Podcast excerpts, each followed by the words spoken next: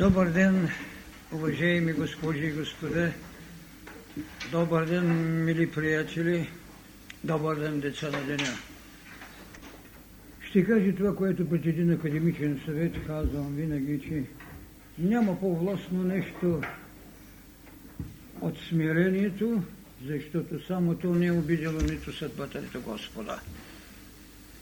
До такава степен съм навикнал на зефирите, че нищо не е в състояние да ме повлияе.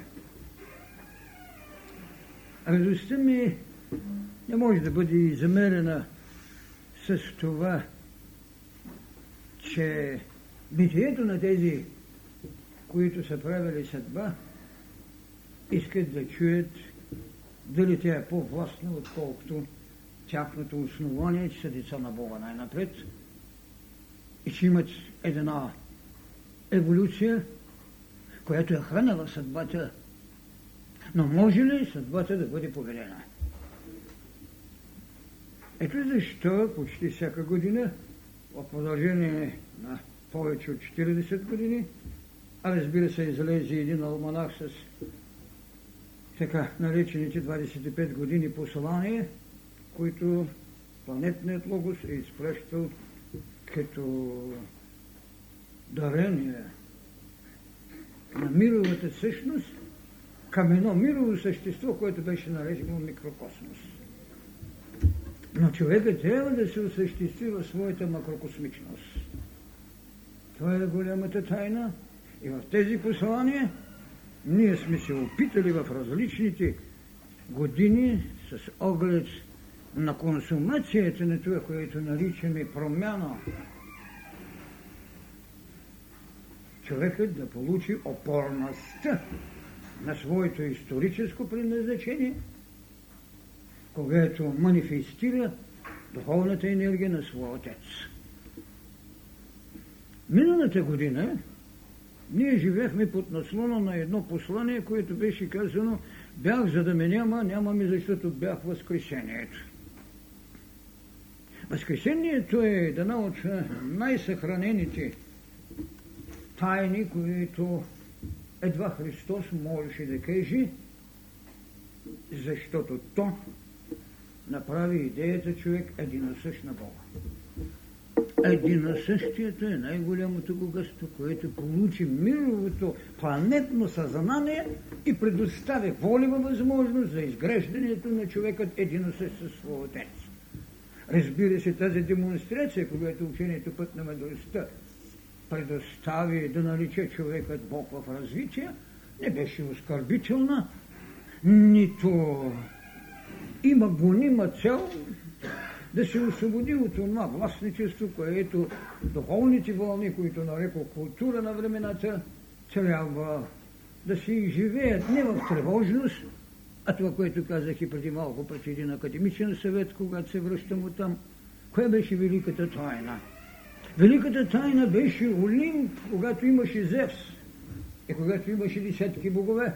Сега Олимп е само една туристическа атракция. Тази свобода от нещо е най-голямата идея, която човекът носи. Идеята за свобода.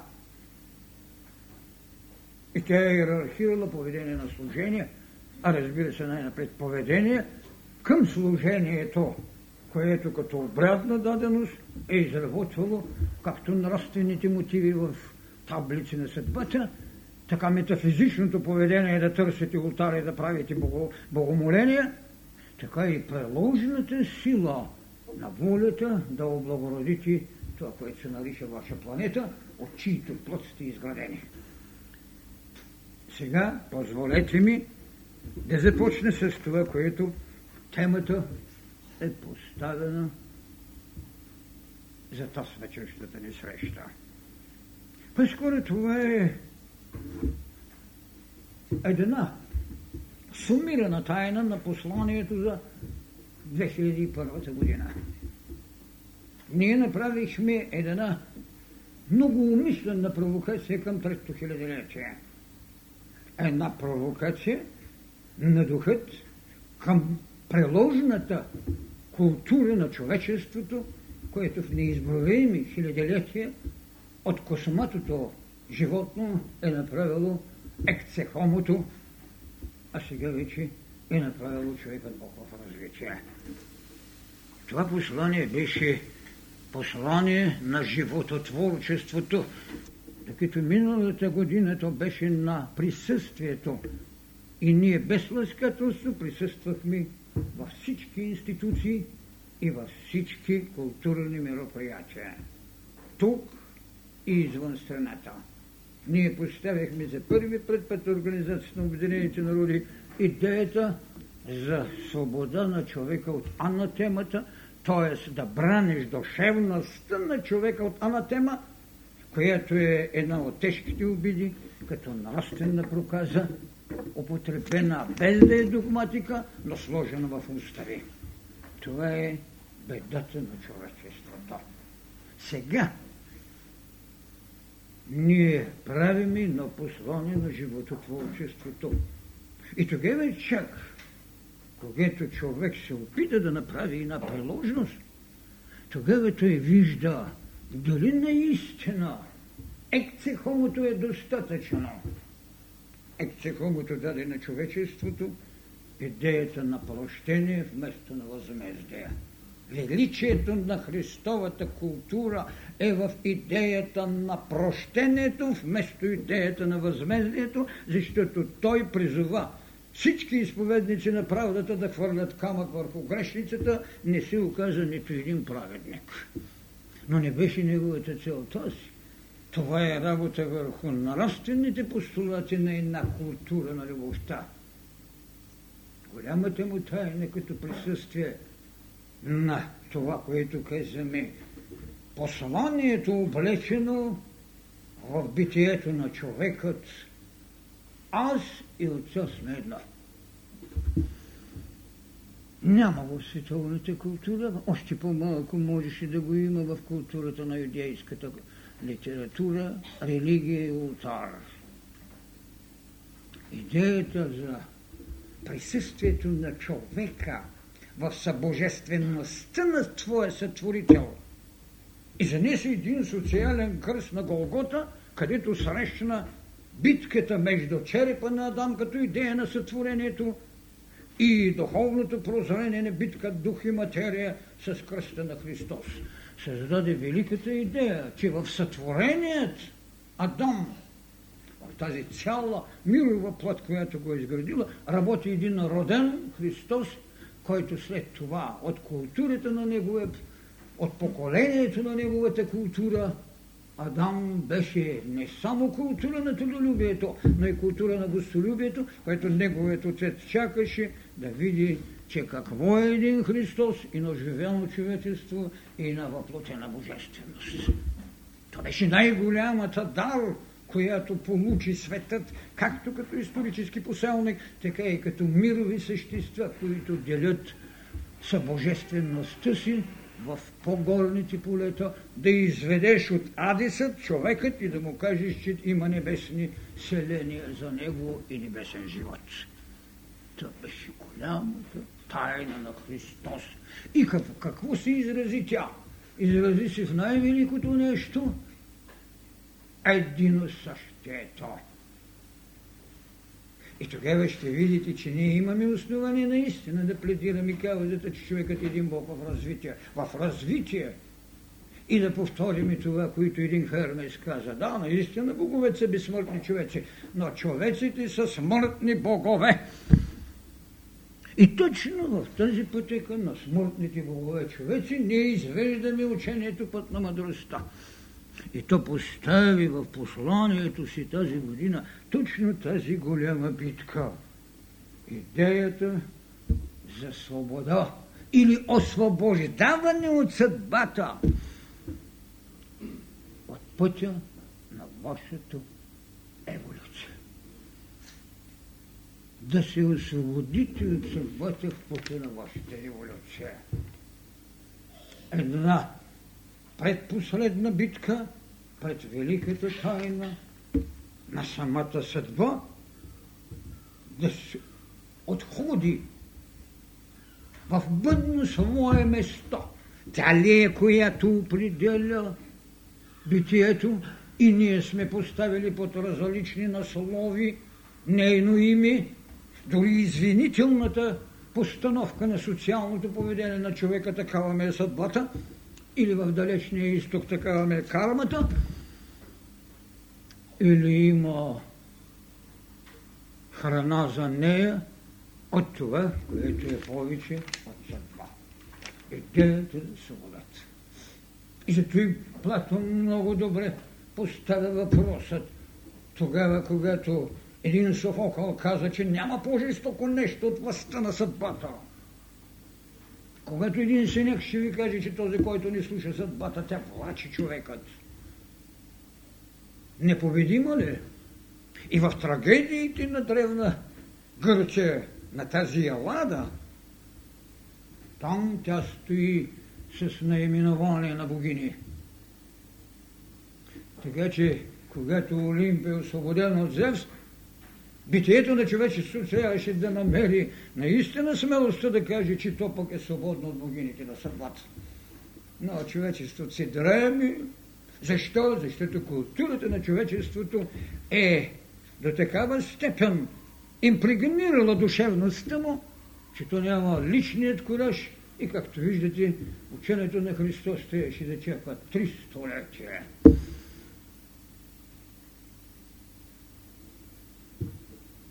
А Христос беше направил великата тайна.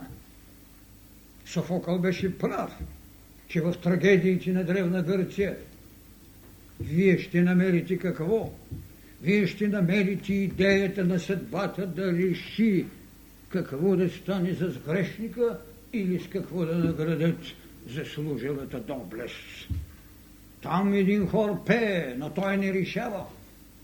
Решава ананкито, решава екс-машината, както е казано, защото три богини там чакат. Клото, клото изкаделята на живота пред нишката. Нишката. Каделята може да е наистина изключително голяма, но нишката от каделята е вашата жизнена пътека. Там обаче чака лахеза, тя която пък бърка в голямата отрова на мировото битие, т.е. на личната ви пътека ходена, признавате или не признавате идеята на предишни животи, няма никакво значение и изважда вашия късмет. Там чака, разбира се, и Атропо, съдбовната богиня с ножицата. Това велико съчетание ви извежда в една потреба. Свобода от алтари – Хората се страхуват, когато нямат алтари, когато нямат обряди. Всеки, който е чел история на религиите, знае, че съм казал. Няма религия без алтари и няма алтари без обряди. Това е за земения човек. Това е Антей. Но пратен беше Херкулес да го вдигне и напеде от земята и да му вземи силата, защото Антей е син на Геа, на земята, а Херкулес е син на Зевс на небето. Тази голяма битка, битка, както казвам, за мисълта, която очовечва, и битка за откровението, което, както казвам, обожествява. Битката за обожествяването е великата тайна, но тя се определя в тези протяженост на историческо, на социално и на духовно време с хилядолетия. Сменят се религии. И когато аз смело съм казал, че не е страшно безбожието, пъзят да опонират. Как може? Да, защото си отидаха много богове. Трудното е да живееш с безверие.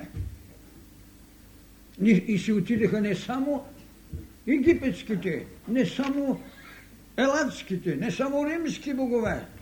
Отидаха си много богове. И това е така. Но ние ги носим като един клетъчен свят и като една определена изповед, която е оставила трайни дири точно с обряда на ултаря. Аз смело казах, къде е болката и скръпта за ултара? В обряда, защото обрядът освобождава човекът да учи. Той счита, че е изпълнил дълга си, като си направил обрядът. И зато и почти всички учения с някои такива изключителни дълбочини останаха в обрядното поклонение, а и тази смешка, за която много често говоря по телевизията, с кукери да гоните злото. А те кукери са по-зли, като ги погледни само в образ и подобие.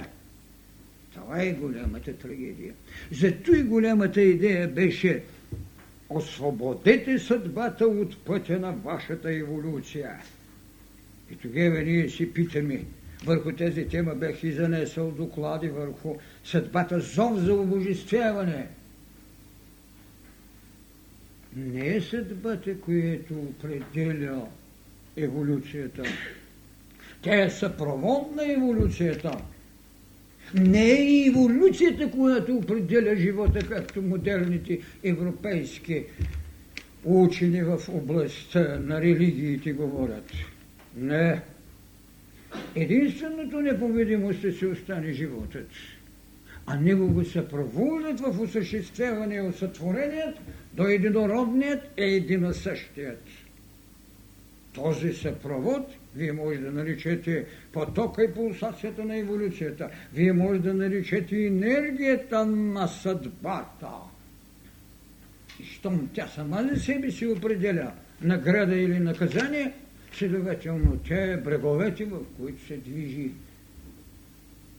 отстояването на една енергия. Енергията за увещяването. Така че и другата тема, която изнесех върху тази съдба, беше съдбата като енергия на еволюцията.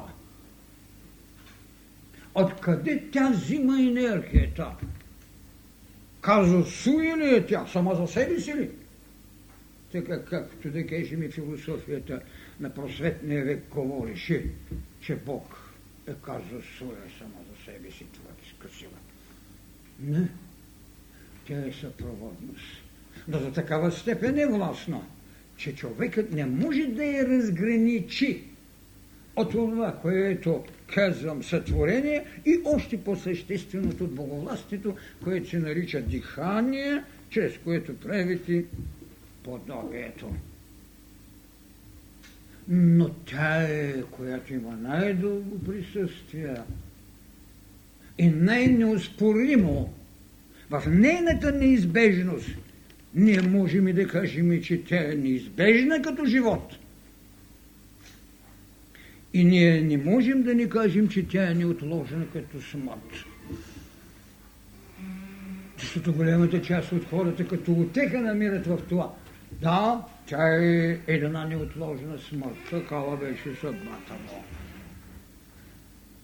Това е голямата трагедия.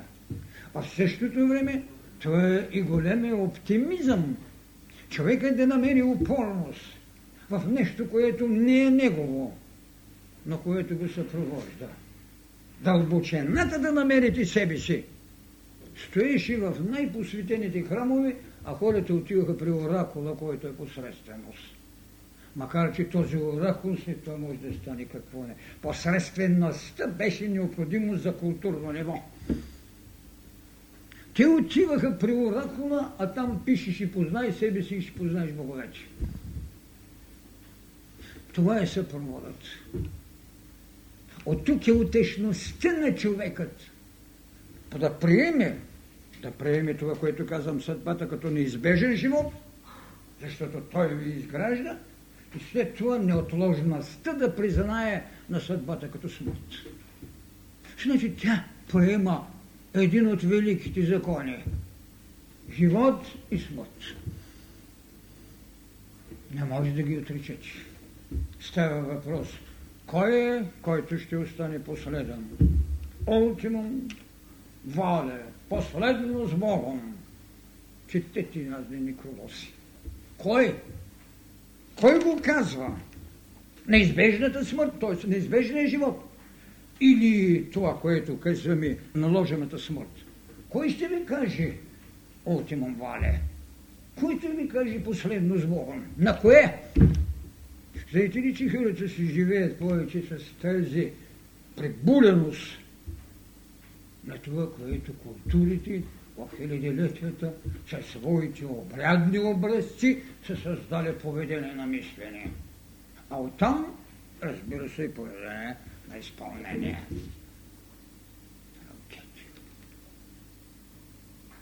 Така че сама за себе си съдбата наистина, както казва пък Платон, а разбира се след това е Аристотел, може ли да бъде победена съдбата? Платон ми казва една гениална мисъл. Да, съдбата може да бъде победена, когато свобода, великолепно прозрение, свобода и добродетели изградат преценката на човека. Свобода. Стигнахме ли до идеята за свободата, след като си позволих да дам на света да има вече доктрина за иерархия на духовните вълни, за да може да се каже, че последната духовна възможност на тази планета в осъществяване на себе божествеността си ще бъде свобода, защото Христос каза, истината ще ви направи свободни. Аз казвам, че само свободният живее, другият съществува. А кой е живот? Само Бог. И нищо странно, че този Бог във вас чака свободата си. Той е един ограничен у нас. Свободният човек обаче може да каже, че има един ограничен Бог. И тогава духовните вълни, било като религиозно съзнание, защото религиозното съзнание е по-властно от философските тронове, изгражда онова, което се нарича битка за свобода. Обожествяване. Идеята на откровението за обожествяването, вместо за очовечването. Очовечването е битка на мисълта. Откровението е битка за обожествяване. Затова имаме само две откровения. Откровението на Хермес и откровението на Христос, дадено на неговият ученик. Какво крие откровението на Христос в лицето, дадено от Иоанна? Идеята голямата за едино същието, което ви казва – ново небе и нова земя. Не тези небета и земя, не тези у нас. Това е голямата власт. И точно тук Платон е с голямото проницание да каже и да приеме свобода и добродетели могат да изградат, но той не може да даде идея за възкресение. А Възкресението е най-голямата идея, която Голгота позволи. Битката на духът над материята победа. Победената материя. И той прави едно възкресение, което няма нищо общо с възкресението на отделни богове, когато кадоцеят или енергията чрез жезела отвън, навътре се дава, а той изведе своята енергия на възкресението от себе си аз и отца сме дана. Една от неповторимите велики тайни на световната култура. Едино същие омоусия. Разбира се, в този размер и самият Аристотел поставя въпроса, че все пак, макар че той е поне отрича това, което се нарича фаталността на съдбата – от фатум, което пък на латински, знаете, значи съдба. Така че ролята на тези три парки, ролята на анамкито, ролята на моелите, на тези богини, виждате с хилядилетия са отработвали в съзнанието на човека поведение да изградят една доктрина на познанието, съхранена с готовността на волята за морална устойчивост. Добродетеля. Затова казвам, че няма мъка, която може да убие Бог у нас. Няма такава мъка. Не може да има. Преценката за страданието ще се остане внушение на култури, с които са търсили стрес и поведение на лична възможност,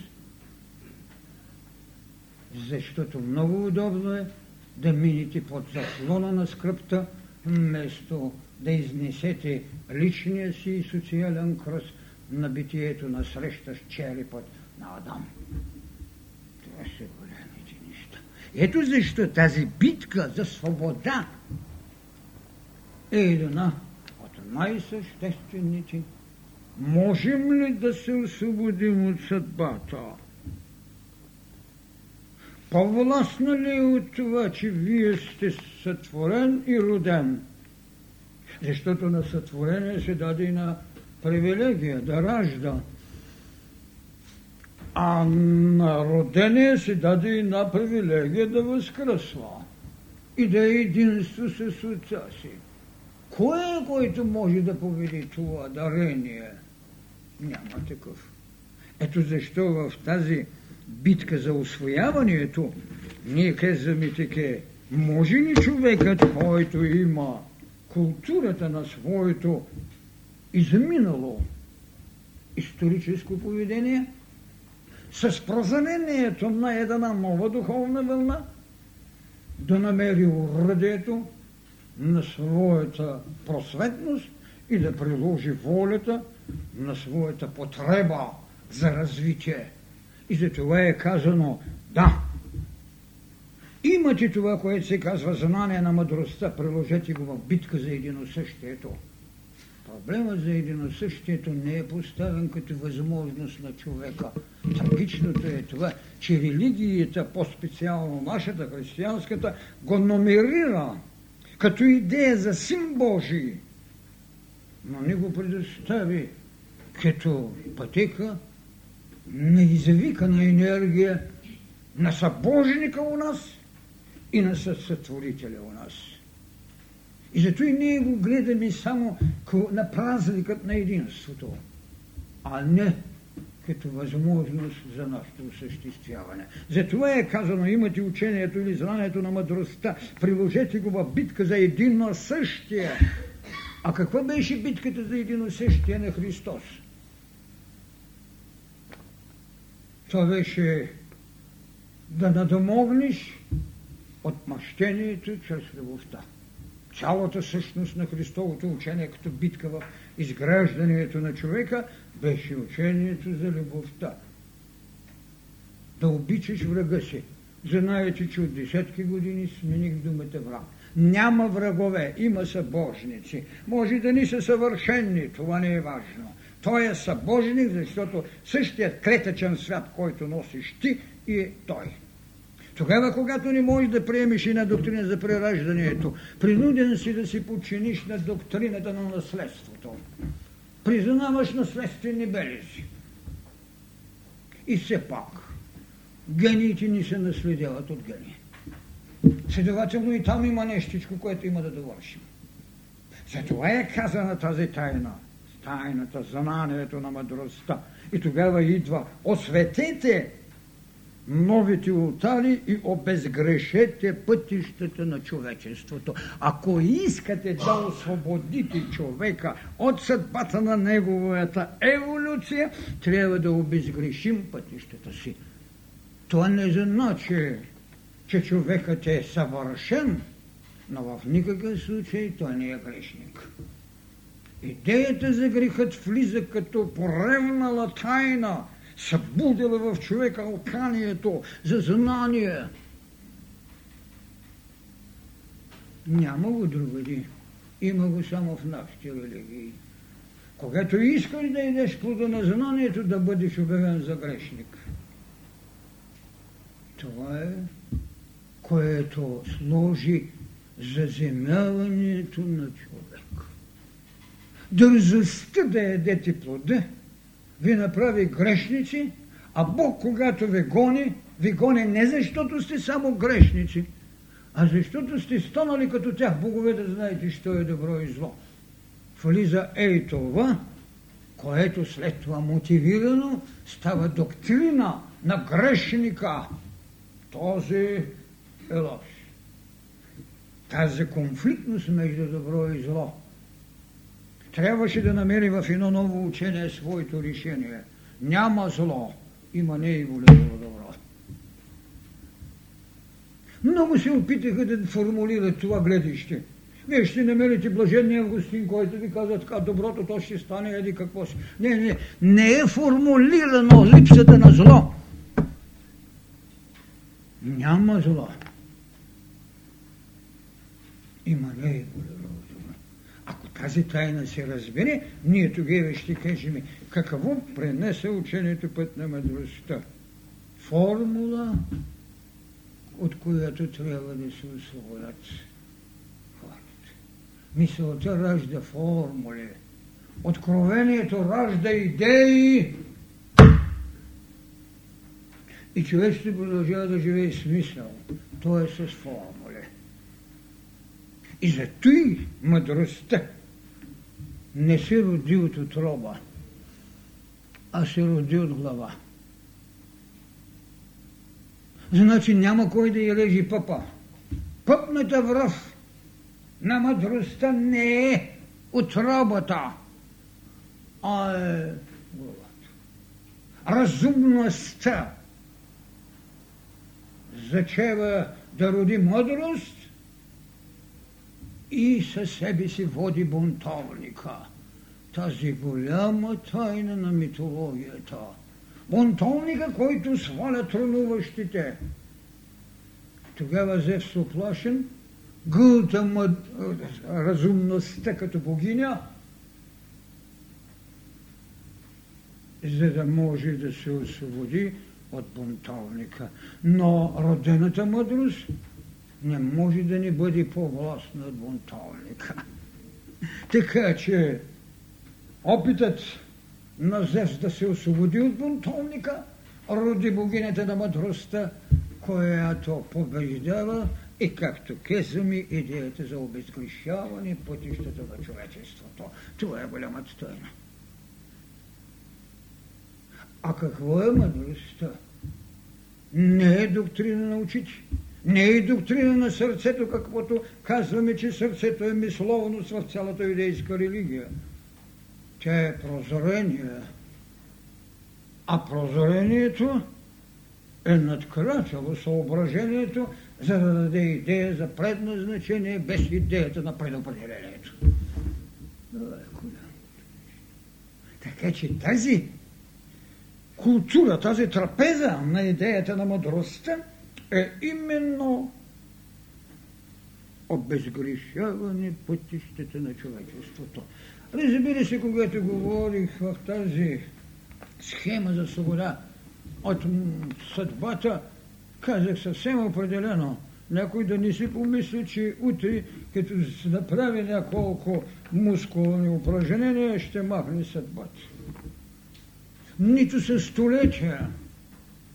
Вижте, тя е милионна по същност и присъствие на изграждането на това, което се нарича биологично същество и формиране на мисловният Адам, а след това и народения Христос като духовност.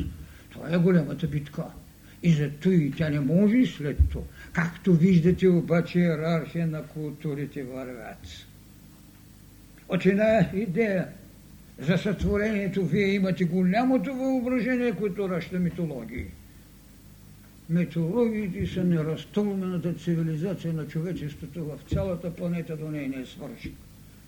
Това, което модерната култура ни дава, това е когато Цивилизацията потвърждава духовните истини, които прозрението на учители и други са дали. Скоро имах един разговор точно в Академичния съвет, когато бях при професорът. Ами, ние клонираме. Ами отворете Библията в глава Битие, втора още и в третата глава Бог клонира преди вас. Извади Ева от Адама. Клонира. Така е и с всяко голямо откритие, което цивилизацията потвърждава това, което ние носим. Че какво е един телевизор? И че нашето се буди на око. Носи ли го всеки? Да. Изглежда изключение, защото иерархията не е дошла. Но дадено ли е? Дадено. Така че тези големи истини стоят. Възможната съдба да я хванете за ръката и да изведете е до толкова възможно, доколкото вие може да се освободите от себе си. Тогава разбирате тайната на откровението. Изведете себе си. Когато се освободите от себе си, цялата ваша мирогледност предоставя место на това, което наричаме интуиция, прозорение. Той има едно свое поле. И точно това преди няколко месеца прочетах Европа прави едно предложение да се създаде райско човечество. Европейската култура на социалните измерения. Идея, радостното е, че имат идея за свобода от настоящия човек. Най-възвишеното, но все пак раждат идея за свобода от човека, който е в наличност. Но прозрението им е много слабичко. Той идва пърха да създадеш райски човек. Какво значи райски човек? Да създадеш един котък Адам и да не знае какво да прави. Трябва Бог да го изгони, за да му направи еволюция, да влезе съдба. Защото съдбата влиза тогава, когато пращат Адам да се обработва. Следователно, тя не е в сътворението. Те са придружител. И тогава можем ли да, да се освободим? Разбира се, когато направите тази висша иерархия на освояването на Бог у нас. И тъйната точка, която стои в това послание, това е дързайте, то е последен на Възкресението. В цялата култура на човечеството само Христос поставя въпроса за дързанието. След Възкресението той каза, дързайте, аз победих света. Не казва живота. Защото на друго место казва, аз съм пътя, истината и живот. Живота не може да бъде победен. Това е единственото нещо, което е непобедимо. Другите са от блясъци на изживелици. Непобедим. Но каза нещо много странно. Държайте, аз победих светът. А светът е един лик в грим на съдба и еволюция. Какво иска да махнем в света? Гримът и маската, за да изолезе вечният аз победих светът и оставих живота, защото аз съм възкресението и живот. Неимоверни неща Христос остави на човечеството. А ние се удовлетворяваме в едно агне на Великден. Аз победих светът. Точно тази велика тайна. Тя е, за което говоря. Можем ли да се освободим от съдбата? И пак повтарям. Да, човек може в един миг, но кога? Когато е Христос. Човек може и след хилядилетия. Кога? Когато е еволиращото същество. И се извинява, че е такава съдбата му. Такава ме е кармата. Кога се създават интелектуални лентяи, защото такава е кармата, която е отработила кастовата система. Кастовата система. Един шудра 5000 години все едно и също повтаря. Е да, такава ми е кармата, аз съм шудра, не съм брахманен. Това е интелектуалното лентяйство на културата на света. Това е блаждението на културата. Дайте да създадем райско човечество. А защо ви, господа, не казахте, дайте да създадем божествено човечество? Защото Антей още стои. Митологията го вдигна, за да го победи. Ови, човечеството стои на Гея, на майката, на Антей. А не мога да разбера другото, че този лабиринт един дедал го направи. И именно природата в своята цялост го затвори, за да не излиза. Той роди една от най-големите идеи – крила. Крила. Ето това е битката срещу съдбата. Направете си крила. И не се отвличайте като си синът му Икар да отива към слънцето. Защото и сина на слънцето не знаеше да управлява колесницата. Затова са кезени тези неща. Затова са поискани в идеята на битката ни за свобода от съдбата – какво можем да вземем от енергиите? Без болка да се простим с старите престолнини, великите престолнини, които земята понася, чрез нашата мисъл, чрез своята душевност, чрез своя дух. Престолнините на едни стари, престари мисли. От тук дързостта ми на времето да каже, че традицията е убийца.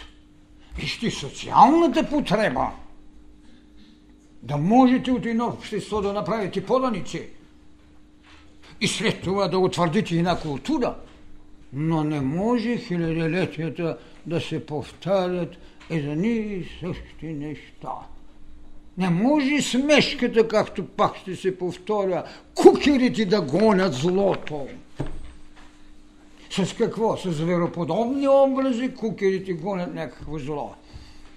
Ако е зло, ами за юдейската религия Христос беше зло и го нарекоха богохолник. И го разпнаха. И там показаха един кукер.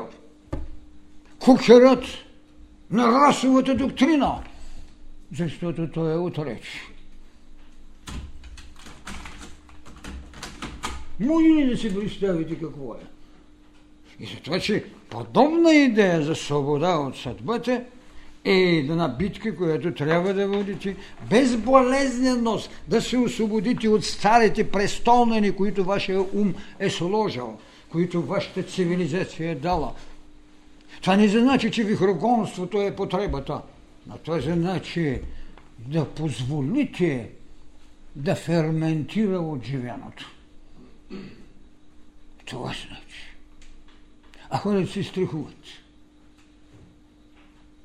И когато на времето преди 30 години казах една изключително смела мисъл, която отричаше цели култури, само един професор в Германия може да я улови и след това професор Стайков – тя беше следната, че трудът на Сизиф не е в безсмислието, което цяла Европа повтаря, а в липсата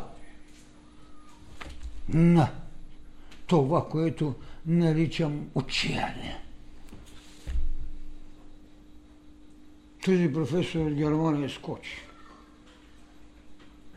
Това е да отречеш цялата култура на древността. Да намериш един мъченик – с който културата на юдейците, културата на нашето християнство, културата на всички други религии търсят мученик, велико мученик, какво ли не щете. не е в безсмислието, а в липсата на учияние. И тогава, когато съм изнасял лекции върху историята на българина в неговото историческо присъствие, това е, съм казвал, той е един Сизиф. Без отчаяние. Защото знае местото, че камъкът на мъченичеството ще се изтрие и те ще хвърли съдба. Това е част от голямата съдба да се освободите от престолнената на старите свои мисли, душевности и прочее, и прочее.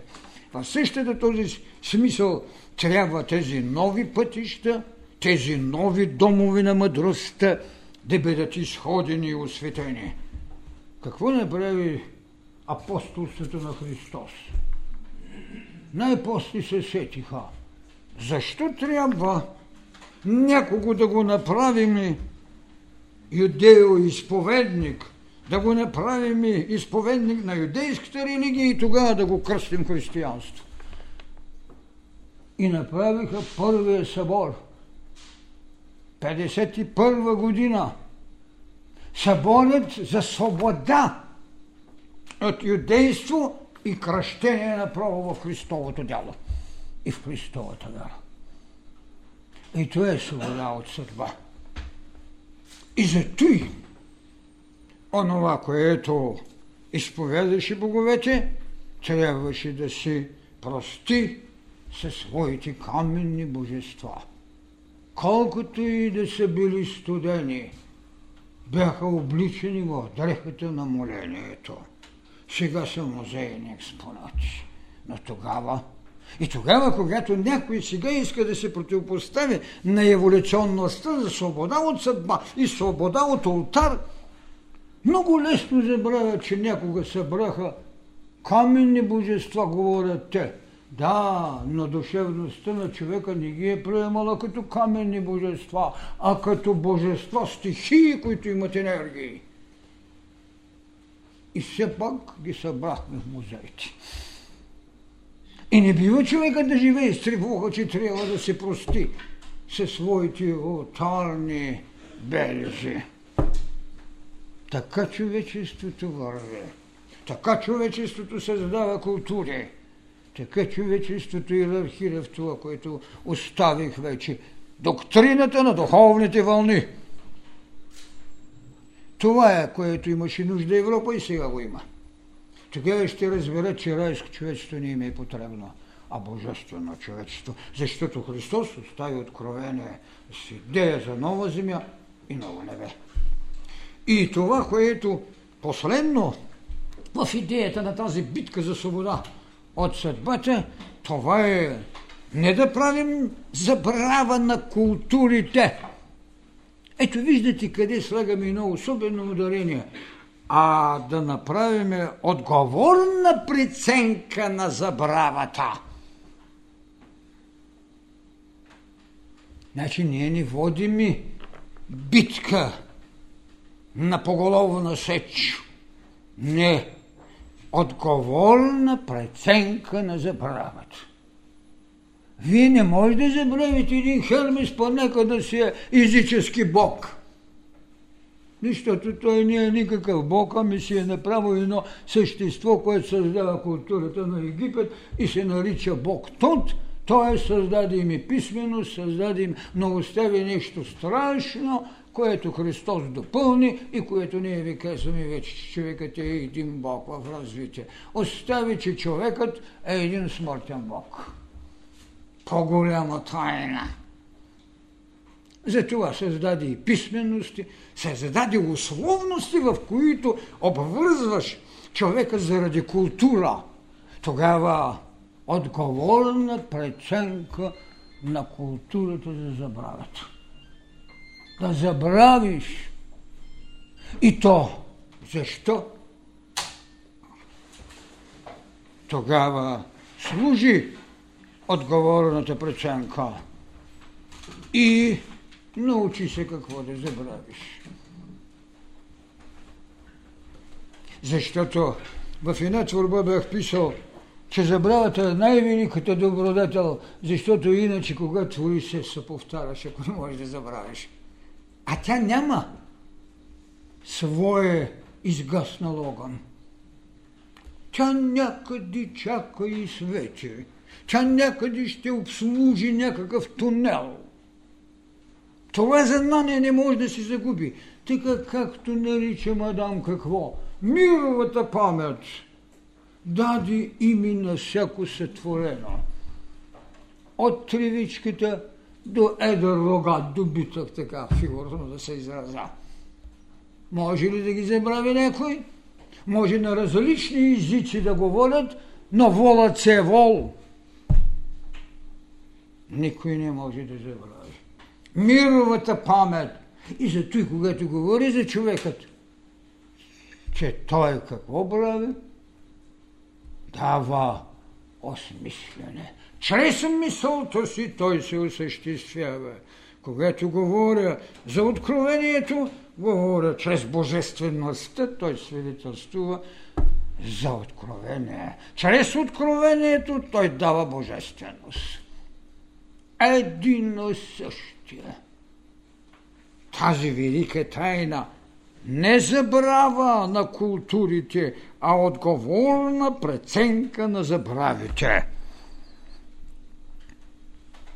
Отговорна преценка тогава ние вече можем да кажем.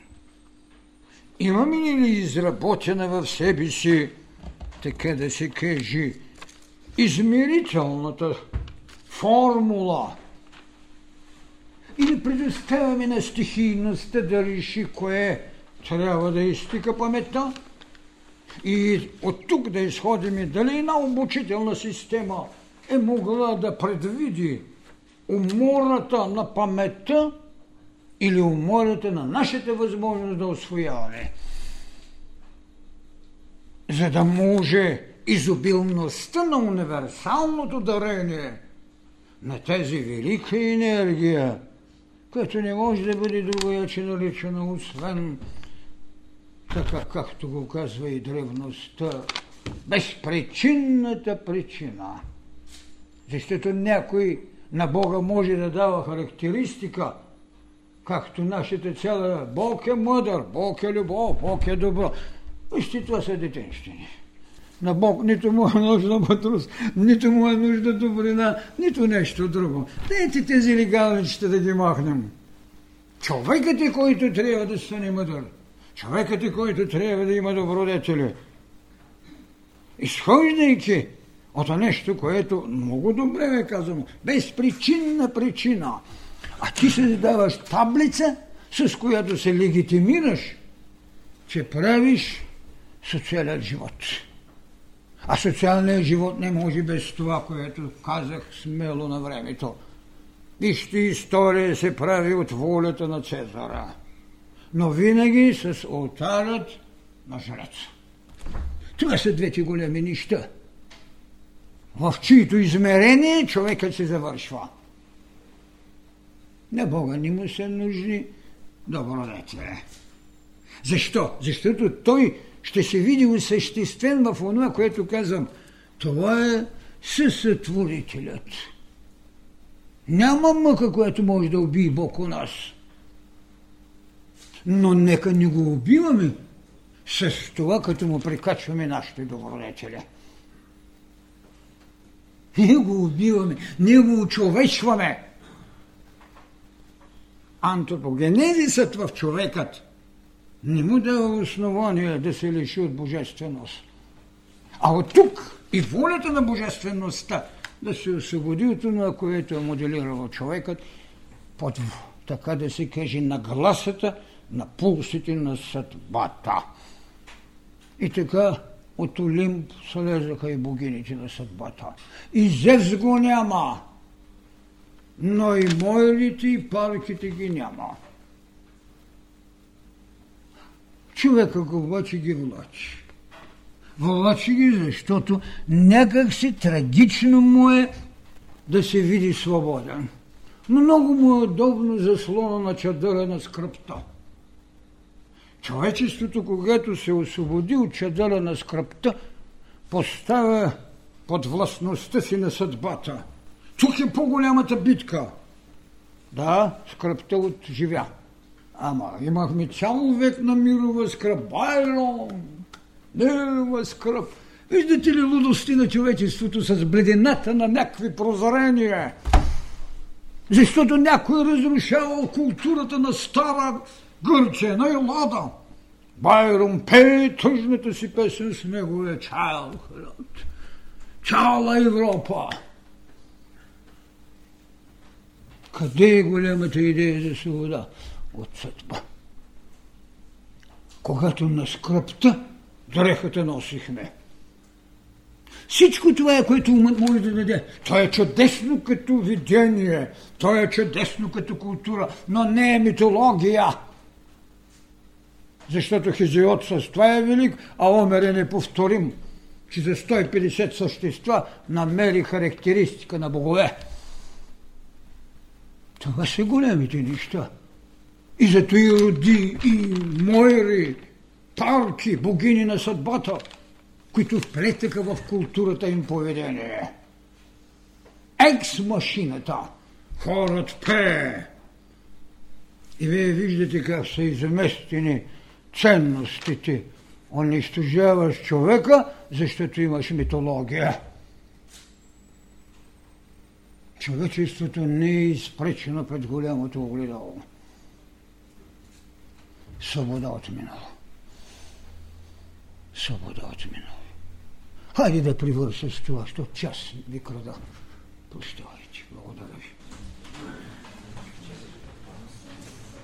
нея колко е трудно и на такава тема да бъде събрана в един час. Затова подобно нещо беше предшествувано, както ви казах, от отделни други теми, за да образува това, което бихме казали органът на вътрешното ни прозрение. Ако има въпроси,